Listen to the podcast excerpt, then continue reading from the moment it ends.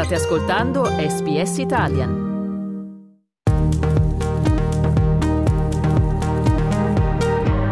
S B S Italian Best of ventitré, il meglio di Radio S B S nel duemilaventitré.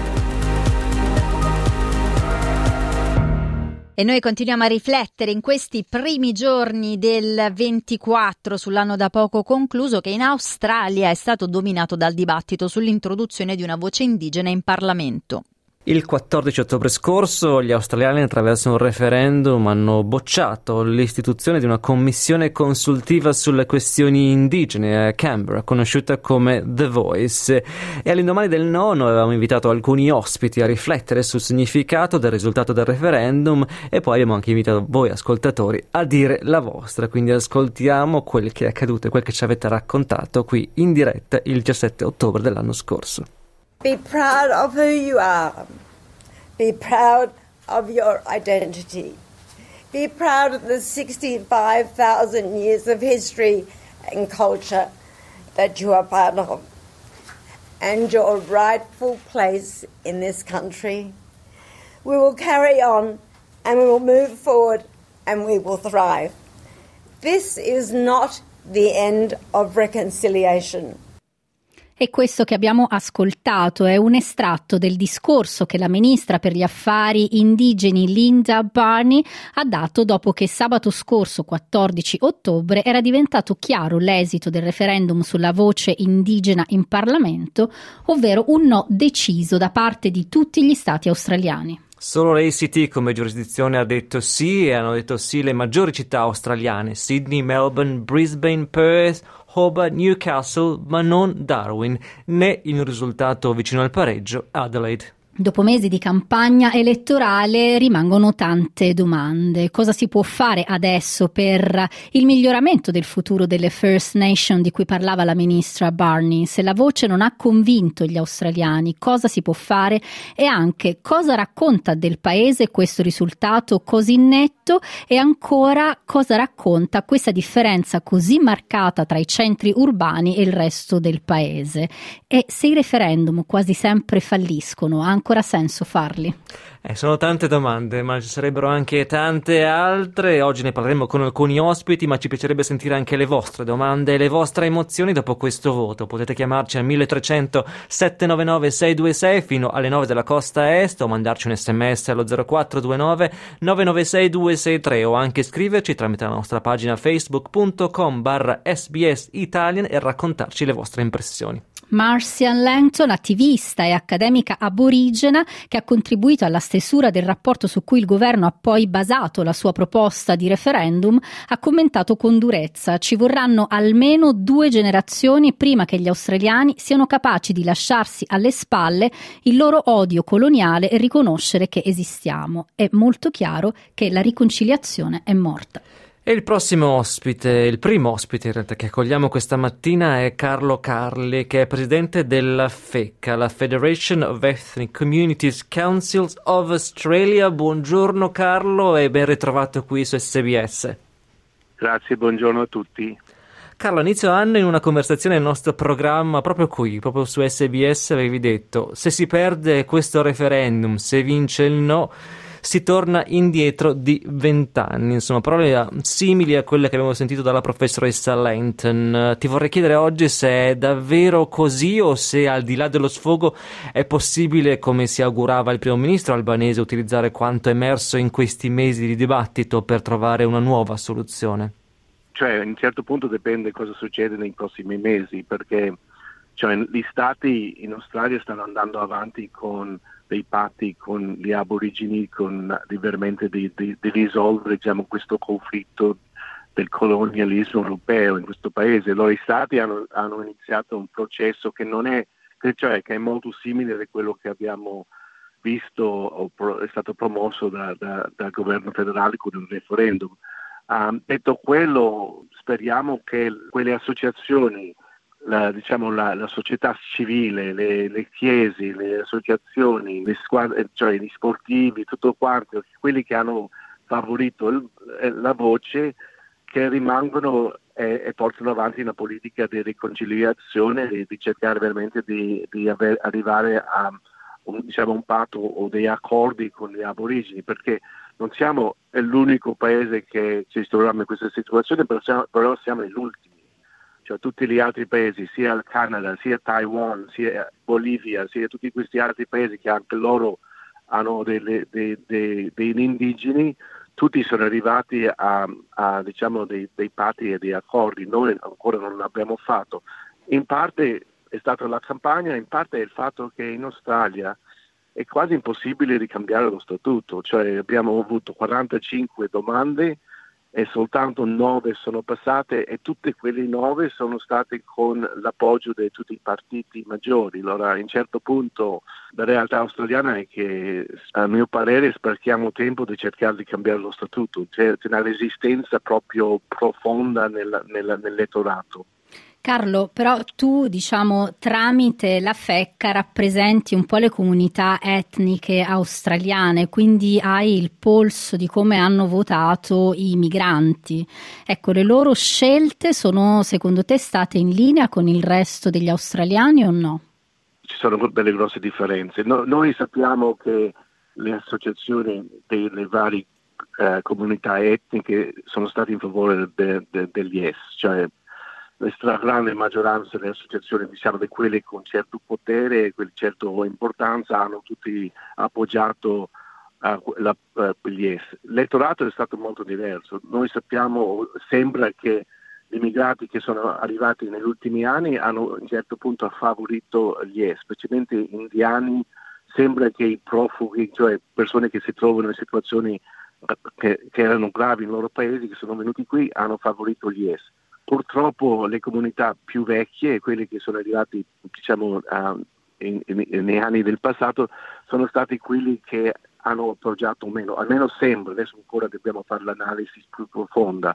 Allora, le associazioni in favore, però l'elettorato non tanto. Uh, in parte, a uh, mio parere, è stata una paura che hanno creato, e anche il fatto che molti dei nostri comunità non è che hanno grosse esperienze di comunità aborigeni. Cioè um, noi, la referendum ha chiesto da parte della comunità aborigene di andare in, in favore e, e di appoggiare loro. Purtroppo una buona parte hanno avuto più una paura. Io eh, sent, cioè, ho avuto tante discussioni con persone che mi hanno parlato de, che non volevano pagare più tasse agli aborigeni, o gli aborigeni vogliono il loro tetto, terre, o cioè, cioè tutte, tutte cose che non, non c'entrano con la domanda. Cioè la domanda era molto semplice, di riconoscere gli aborigeni e di creare un tipo di comitato per loro, così loro possono influire le politiche aborigeni in questo paese. Non era una cosa difficile, non era una cosa di aver paura, però la campagna era proprio quella di paura. Noi siamo in collegamento con Carlo Carli, che è presidente della FECA, la Federation of Ethnic Communities Councils of Australia. Carlo, ti chiederei un istante di pazienza perché abbiamo una ascoltatrice in linea ed è Gabriella. Buongiorno Gabriella, mi senti? Bu- buongiorno a tutti. Allora, io dico che secondo me è veramente una vergogna per l'Australia aver votato come è successo, perché eh, l'Australia parla tanto dei valori dell'Australia, e lasciar fuori una parte dei cittadini australiani addirittura dalla Costituzione mi sembra veramente una vergogna. Ed eh, mi dispiace perché penso che abbiano anche i, sono stati coinvolti nel no anche i, i, i i nuovi arrivati, dicevo, eh, pe- penso, e questo eh, mi, mi dispiace molto, perché questi dovrebbero essere eh, più sensibili per eh, questa comunità che resta fuori. Ecco. Ed io veramente sono veramente disgustata. La destra ha fatto una politica veramente, una campagna elettorale veramente grezza, proprio.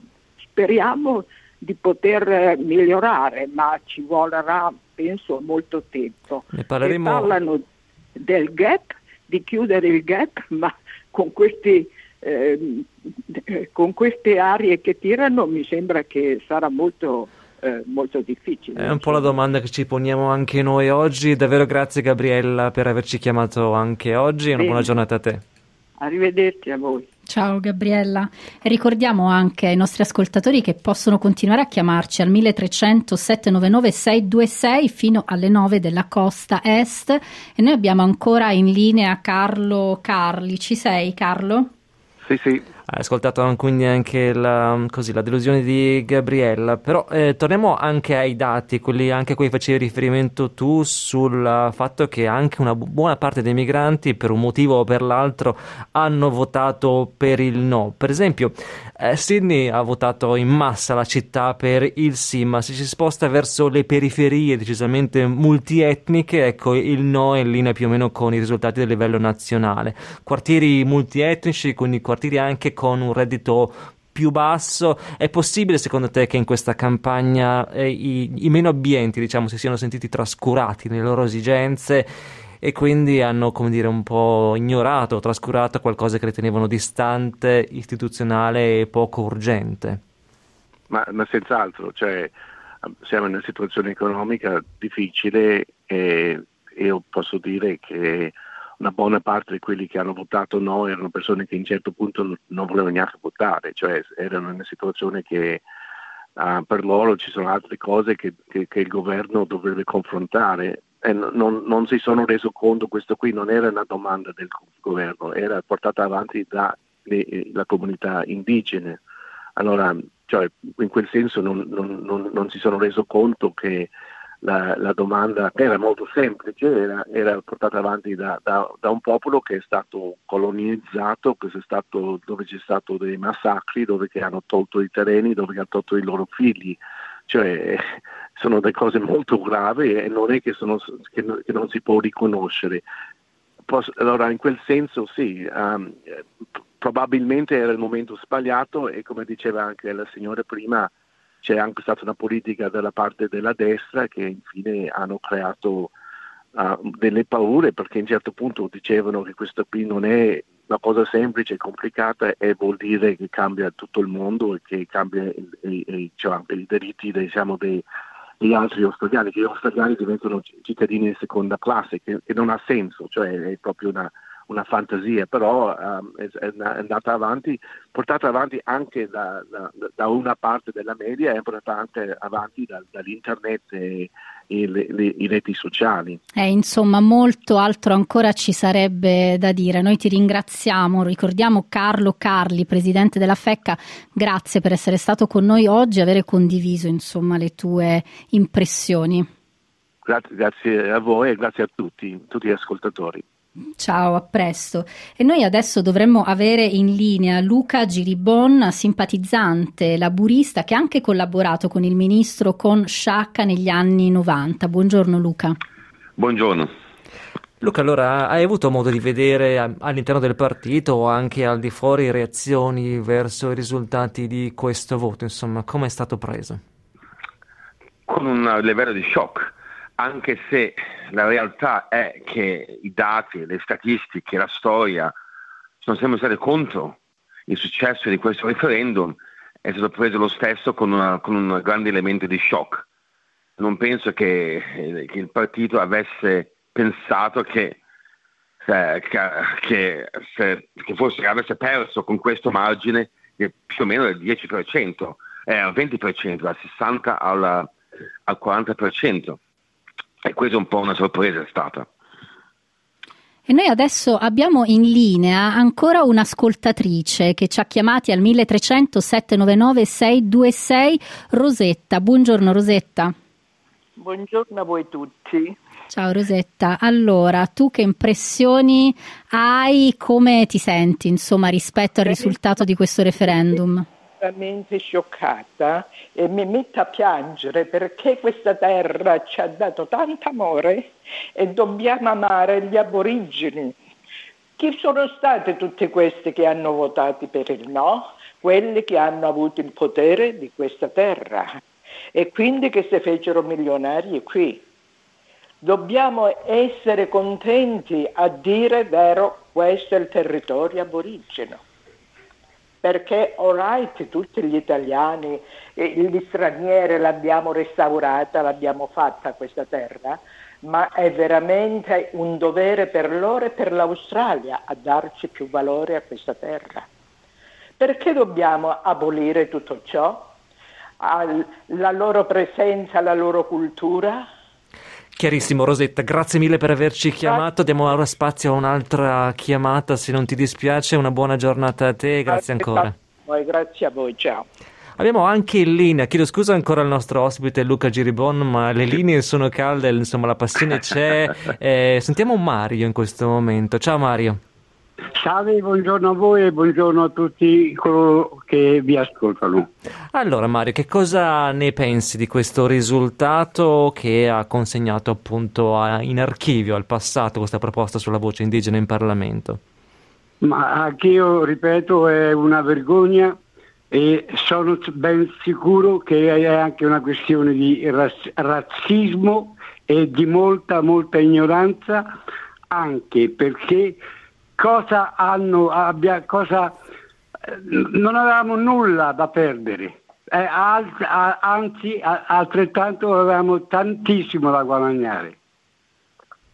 Grazie mille Mario, grazie anche a te, una buona giornata. Salve, ciao. E torniamo allora al nostro ospite Luca Giribon, sì. E volevo chiederti appunto un po', riprendendo anche quello che hanno detto alcuni dei nostri ascoltatori. Si è detto moltissimo di questa campagna del no, che qualcuno ha definito anche trampiana nello stile, una campagna che però ha saputo spostare quello che all'inizio era un sostegno entusiasta a questo progetto, parlo dell'inizio dell'anno, a una, una, una sconfitta così forte. Ecco, vogliamo però provare anche a fare autocritica. Che cosa non ha funzionato dalla parte del sì?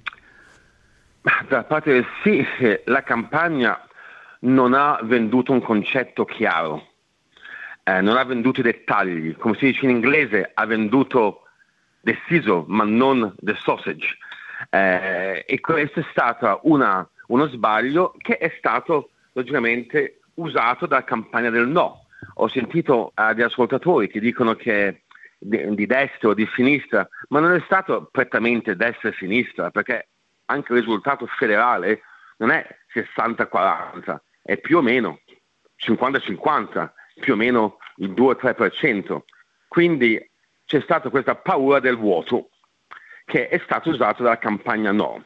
E questo gioca anche alla storia del referendum, dove solamente otto su quaranta più o meno sono passati e mai senza l'appoggio di entrambi i partiti. Questo è un grande problema. E noi... eh, Eh sì, sì, c'è sì. tanto, tanto, veramente tanto da dire ci sarebbe, ma i tempi purtroppo stringono. Grazie Luca per essere stato con noi e per aver commentato questo risultato.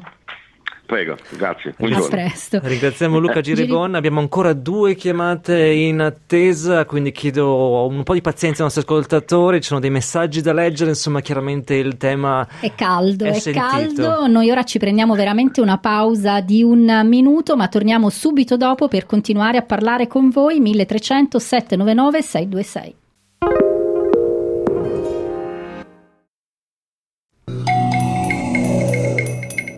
Rieccoci in diretta su Radio S B S in compagnia di Manuela Rispoli e Massimiliano Google e stiamo commentando i risultati del referendum che ha, vinto, che ha visto la vittoria netta del no. Eh, molte chiamate in attesa, molte persone desiderose di commentare. Cominciamo con Teresa. Buongiorno Teresa. Buongiorno. Eh, voglio soltanto dire che um, siamo una democrazia, il popolo ha parlato. Secondo me non è giusto, ma dobbiamo essere, you know, con la pace possiamo cambiare le cose, ma non voglio che cominciamo una guerra per queste, per questa che è successo. Quindi un po' di distensione, come diceva il primo ministro, e anche in realtà il leader dell'opposizione Peter Dutton. Assolutamente sì, il... ha detto perfettamente il primo ministro come dobbiamo fare le cose. Certamente le cose dobbiamo, deve, devono cambiare, ma con la pace. Grazie Teresa. Grazie davvero. Grazie a te. E abbiamo ancora un altro ascoltatore in linea, Max. Assolutamente. Salvatore. Passiamo ora alla linea Salvatore, lo ringraziamo per la pazienza. Ciao Salvatore. Ciao, buongiorno a tutti. Eh. Mi, mi sentite? Sì, sentiamo benissimo. Allora, che cosa ne Grazie. pensi di questo risultato? Eh, guarda, io mi associo a tutti gli altri, l'unica parola è dire vergogna, perché la destra ha fatto una campagna che non è stata assolutamente chiara. hanno detto che gli aborigeni gli rubavano la casa, i soldi in banca, gli rubavano la qualsiasi cosa. Questi signori non hanno capito che questa terra è degli aborigeni. Io sono vent'anni che sono in Australia, non, sarò, non sono cittadino, però se fossi stato cittadino avrei votato miliardi di volte sì, perché questa è la loro terra. Ed è sì, mi dispiace sol- soltanto per un discorso della destra. È stata falsa, imbrogliona e tutte le cose. Difatti, se non avete sentito il telegiornale, eh, quello della destra, quando ha vinto la destra, io aprirò un altro referendum perché voglio chiudere il gap. Ecco, ne parleremo tra l'altro proprio di quello tra un po', perché pare che poi le cose siano un po' cambiate. Io ti chiedo scusa, Salvatore, perché abbiamo pochissimi minuti che ci rimangono a disposizione, quindi ti ringrazio davvero per il tuo contributo, sento la passione e buona giornata, grazie mille. Ciao Salvatore.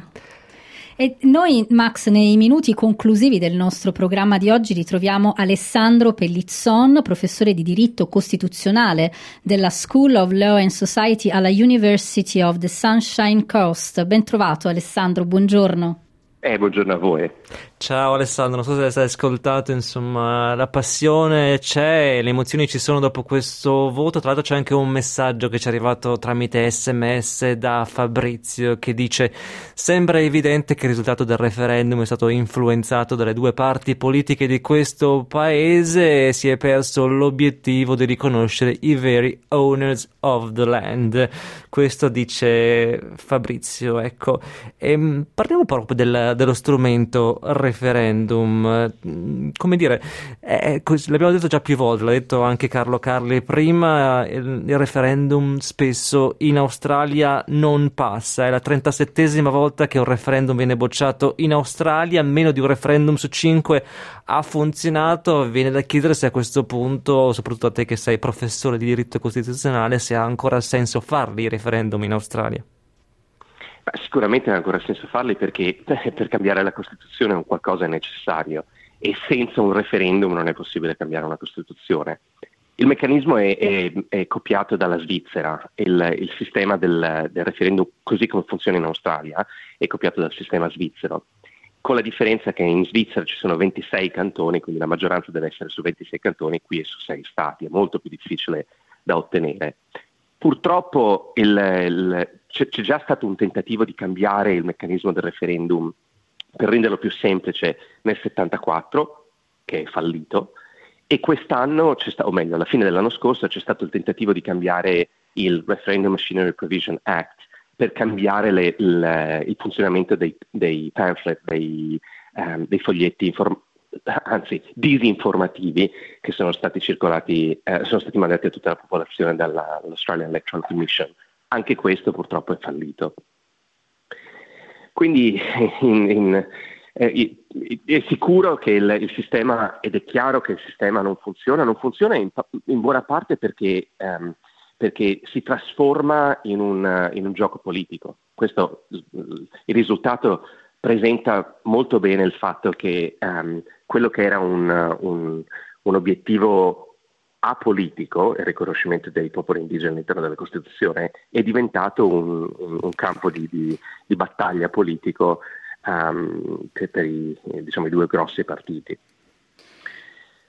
Alessandro, parliamo anche del dopo referendum e facciamolo a partire da una dichiarazione rilasciata nelle ore scorse dal leader dell'opposizione Peter Dutton, in cui suggerisce che l'idea che aveva lanciato di un secondo referendum da indire senza la voce per il riconoscimento delle First Nation nella Costituzione potrebbe ora essere accantonata. Ascoltiamo intanto le parole di Peter Dutton. All of our policy, uh, obviously, as I said on Saturday night, uh, is going to be reviewed, and I think it's clear that the Australian public uh, is probably over uh, the referendum process uh, for some time.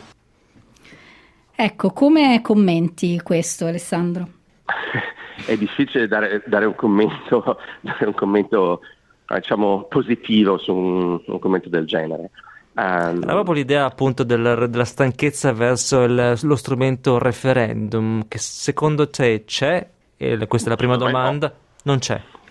No, secondo me è semplicemente un, un, di, di nuovo un, una propaganda politica, come è stata una propaganda politica la maggior parte dei commenti che sono stati fatti negli ultimi sei sette mesi.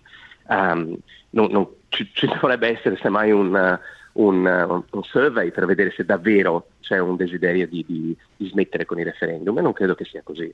Mi sembra proprio un, diciamo un, un, un, una trovata pubblicitaria o pro, propagandistica, Um, una delle tante che sono state fatte fino adesso.